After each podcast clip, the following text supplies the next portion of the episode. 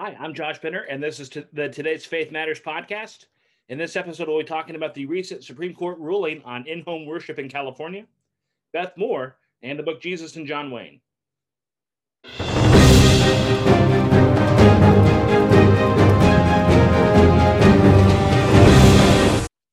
Thank you so much for listening to this episode of Today's Faith Matters. So, last week, it would have been last Friday, April the 9th, uh, on Friday evening, the Supreme Court issued a five to four decision regarding uh, a ruling on in-home religious worship in California. Uh, quoting from the SCOTUS blog right now, it says, a divided Supreme Court on Friday night granted a request by a California pastor to put COVID-related restrictions on in-home Bible study and prayer meetings on hold. The governor of California had put in place restrictions which uh, limited in-home worship which has become uh, increasingly popular over the last several years in America, but especially during the times of COVID um, and home worship. And also, there's things like Bible studies that people do and have always done in their homes. And due to COVID, there was a restriction that it was limited to people from three homes, three households, or less. It was approved by courts in California, was approved by the Ninth Circuit Court, before eventually coming to the Supreme Court, where it was overturned on Friday.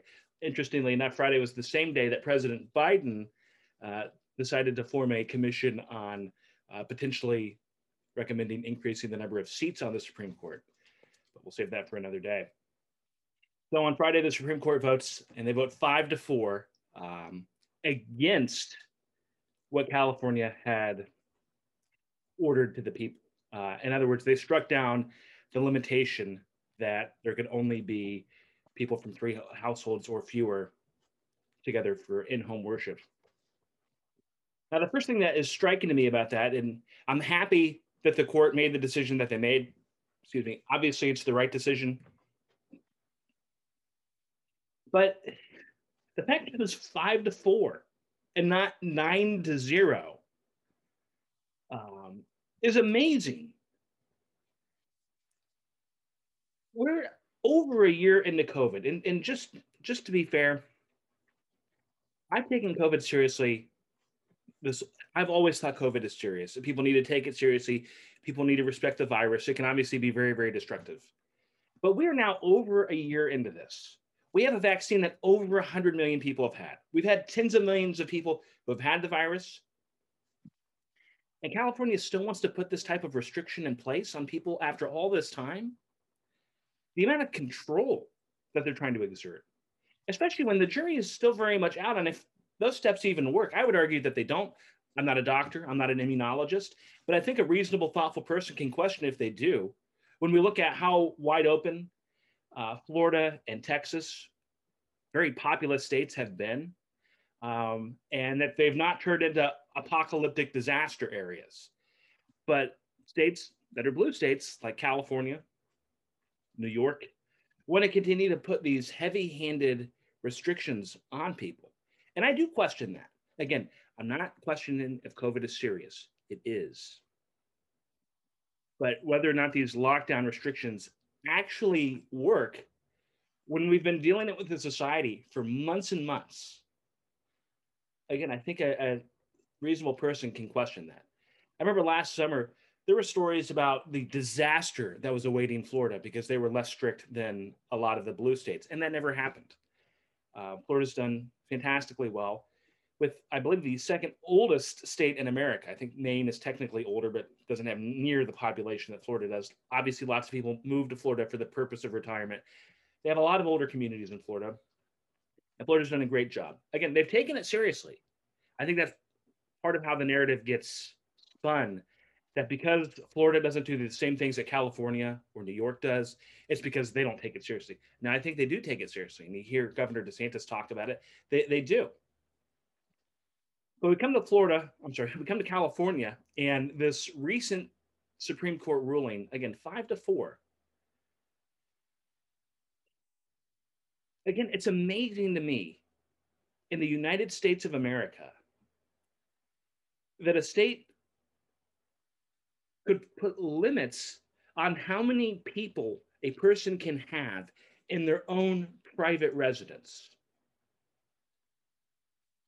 And certainly and significantly, there's the issue of religious freedom, which was a large part of the view of the um, majority opinion, which was Justices uh, Gorsuch, Kavanaugh, Amy Coney Barrett, along with Alito and Clarence Thomas.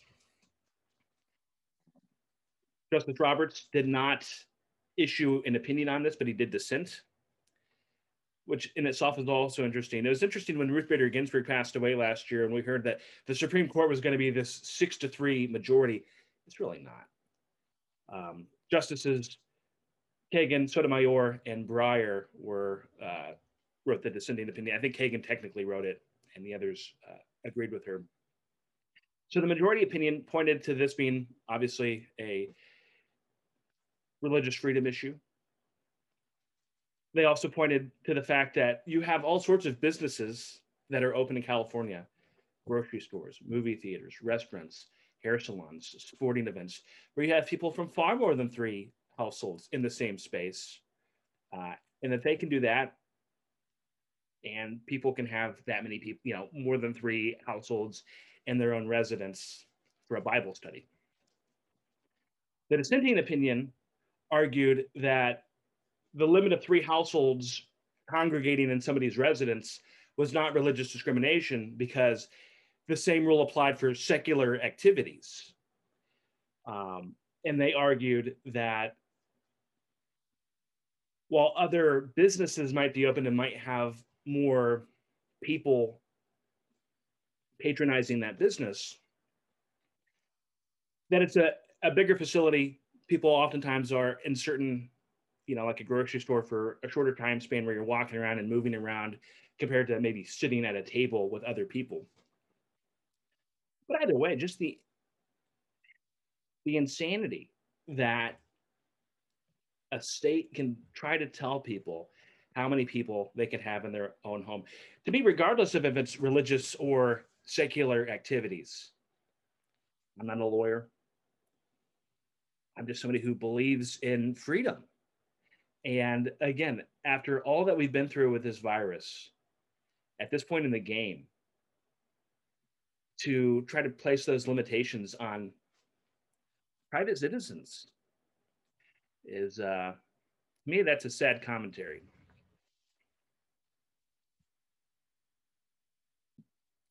Certainly, it gets pointed to as a First Amendment issue in terms of freedom of religion. I would also argue it's a First Amendment issue in terms of freedom of assembly. Um, so happy the Supreme Court made the decision that they made. Again, disappointed that it was five to four instead of nine to zero. Second story I want to talk about today that came up last week Beth Moore.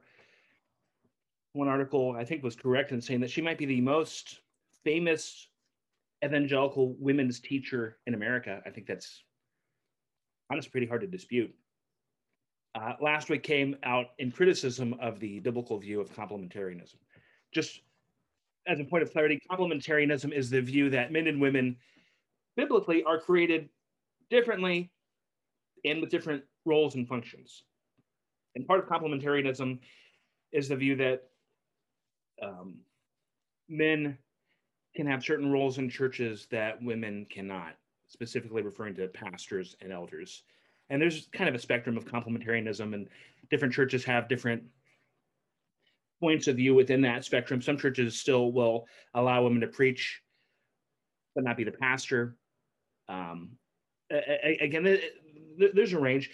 That's contrasted with egalitarianism, which is the view that men and women basically have interchangeable biblical roles.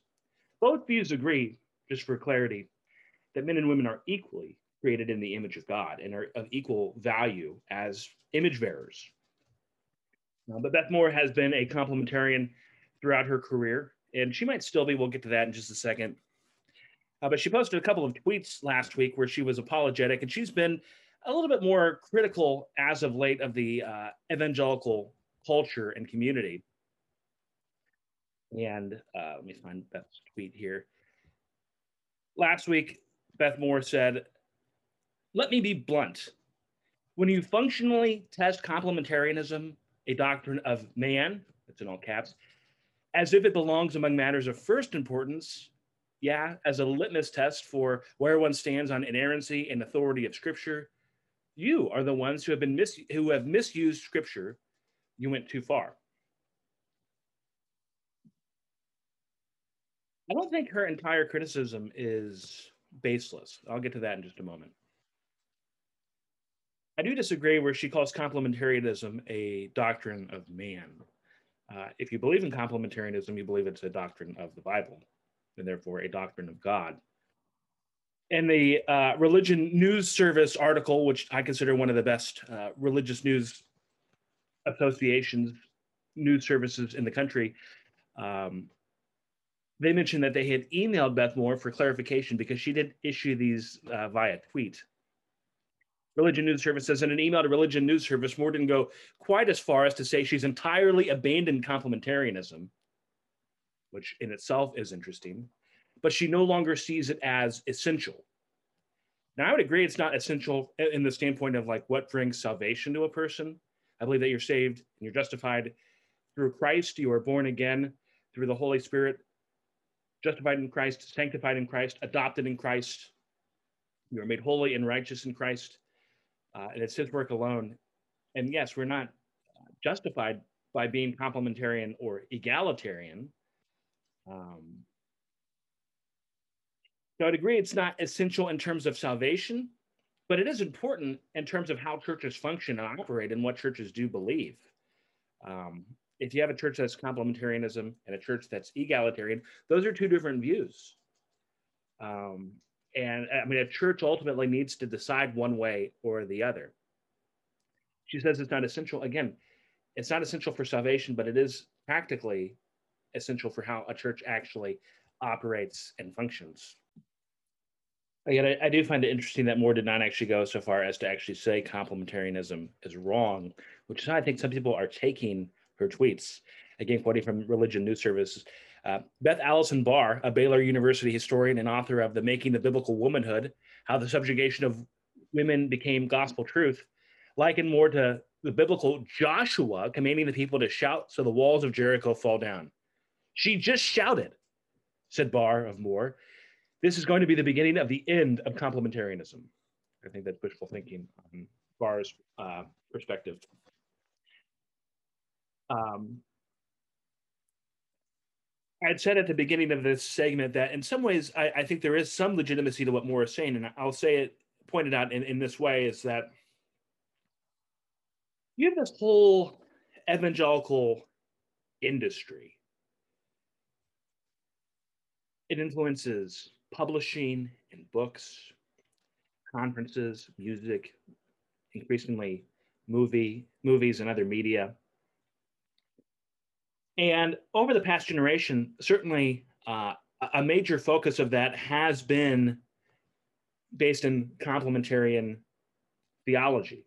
It largely influences books on marriage, on dating, even on raising families. So it is very influential. And not all of that writing is helpful. I would agree with that. I don't know if that's the point that Moore is making. Um, so I can agree that there has been a lot of damage and destruction done in our culture um, with people who oftentimes don't have particularly good theological training or background writing popular level books. Let me say it this way there's never been a time in history when there was more easy access to biblical teaching obviously the Bible you can get for free on your phone. Books are cheap these days. Sermons, pretty much every church in the country has sermons online, almost always for free. Uh, you have all sorts of other lectures and conferences that you can find on YouTube for free. That we've never had a time where there was so much access to knowledge and teaching. Meanwhile, the biblical literacy in America is horrible. I think back to the uh, State of the Church survey that Ligonier Ministries and Lifeway Research do every other year. Last year's survey, as a survey of professing Christians, professing evangelical Christians in America. And when asked the question in last year's survey, Jesus is the first and greatest, Jesus is the first and greatest being created by God, like two thirds of the people agreed with that statement. That's a heretical view. Jesus is not created. Now that might seem like some like nuance that's insignificant. It's very significant because you're getting the doctrine of the Trinity and the doctrine of Christ, fundamentals of Christianity, wrong in agreeing with that statement. Jesus is not a created being. And so, so much of the popular Christian media that's created in this industry is stuff, again, that focuses on practicality. Again, marriage, family, dating, how do you how to spend your money, people like Dave Ramsey. Um, but all the while, we're basically illiterate about the Bible itself and what it teaches. And I think there's certainly pastors, sadly, who again oftentimes don't have a great grounding in theology or biblical studies. Not every pastor goes to seminary. Um, and one of the hobby horse topics is complementarianism. Now, again, I think it is a biblical view, but I think it can be spun in unhealthy ways.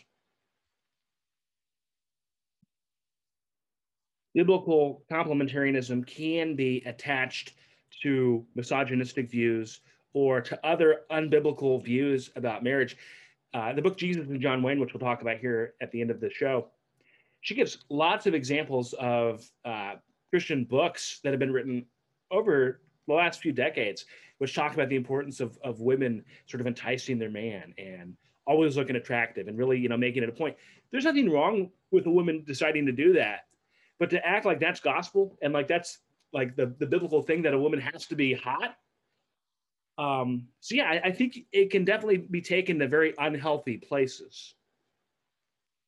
Um, now, the way that Beth Moore just fires off a couple of tweets criticizing complementarianism, I don't know if that's really the most helpful approach. Again, she can obviously write. She's written about a thousand books and Bible studies. Um, I, I, think there's a more nuanced way to, to really approach the complexities and intricacies of the issue in a, in a thoughtful and meaningful way uh, than just calling it a doctrine of man, which, again, if Beth Moore is still complementarian, she, she does not believe it's a doctrine of man. You can believe a doctrine is a biblical doctrine without believing that is a, that it is a first tier theological doctrine, as she says it's not. Um, so uh, it'll be interesting to see how that continues to to develop. Again, I do disagree with the Baylor professor who says that this is the beginning of the end of complementarianism in America. No, it's not.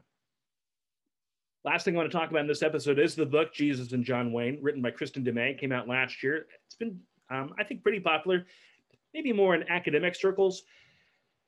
Uh, but I wanted to give a, a brief critique of it because I think it's actually a very, very relevant book with a lot of the subjects we're talking about. Complementarianism. I think uh, there's been so many different church abuse scandals lately that we've seen. I think it addresses, it, it talks about some of those issues. So I'll give my, my pros and cons of the book Jesus and John Wayne. Uh, Kristin Du Mez is a history professor at Calvin College in Michigan. Um, she is not an evangelical Christian, at least not today. Um, she writes the book as a critique on American evangelicalism. I think it's a well researched book. I think it's a well written book. I think a lot of things she says are very interesting.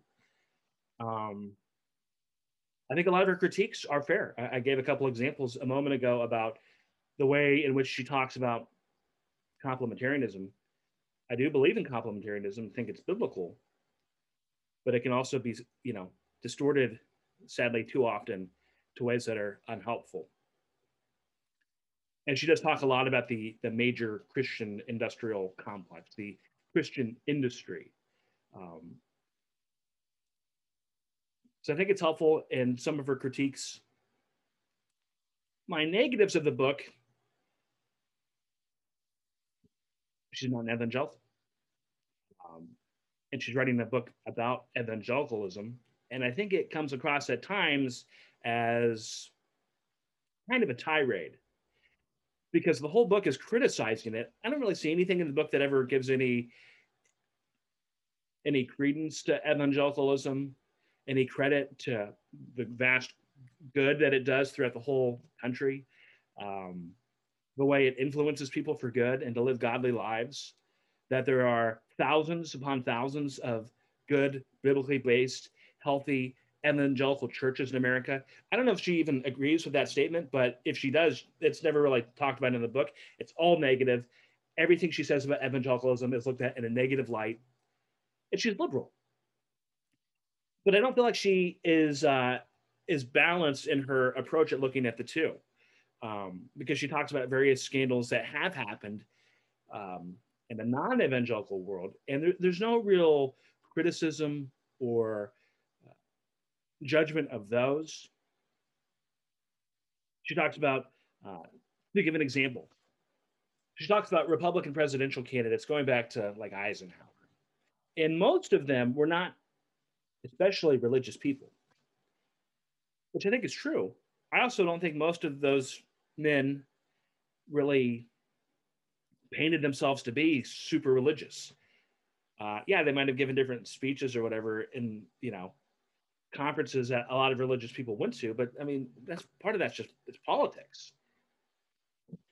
Um, but then she talks about Hillary Clinton, and she calls Hillary a devout Christian.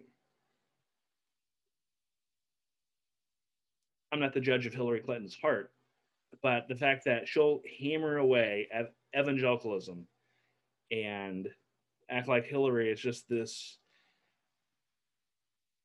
Bible believing, like, just can't get enough of the gospel. I question that. In the book, Du Mez gives a, a lot of history of the development of evangelical culture.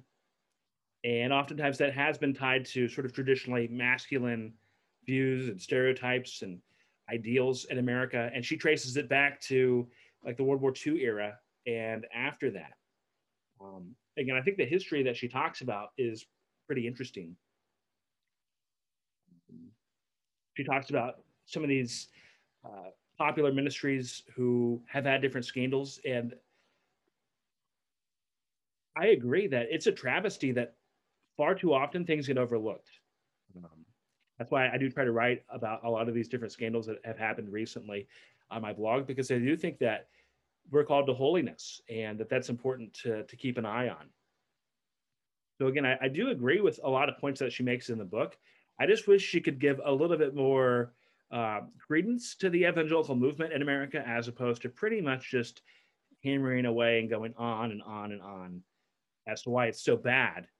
Um, because I feel like what's going to happen with that book is I think it'll probably largely be preaching preaching to the choir. People who are a little bit more liberal leaning Christians will read it and they'll be like, "Yes, this is perfect. This is," um, because a lot of them hate evangelicalism. And I think a lot of people who are evangelical will probably end up not reading the book at all because it hammers away so extensively. Um, but as for my opinion, I liked it. I thought it was worth reading. That's this episode of today's Faith Matters. Once again, thank you so much for watching. Tried to do something a little bit different today with uh, talking about some of the major stories that happened this past week. And uh, I can just love talking about these things. And I think it's so important to, to pay, pay attention to what's going on in the culture and society. So have a blessed day and a blessed week, and we'll talk to you soon, Lord willing. Thank you.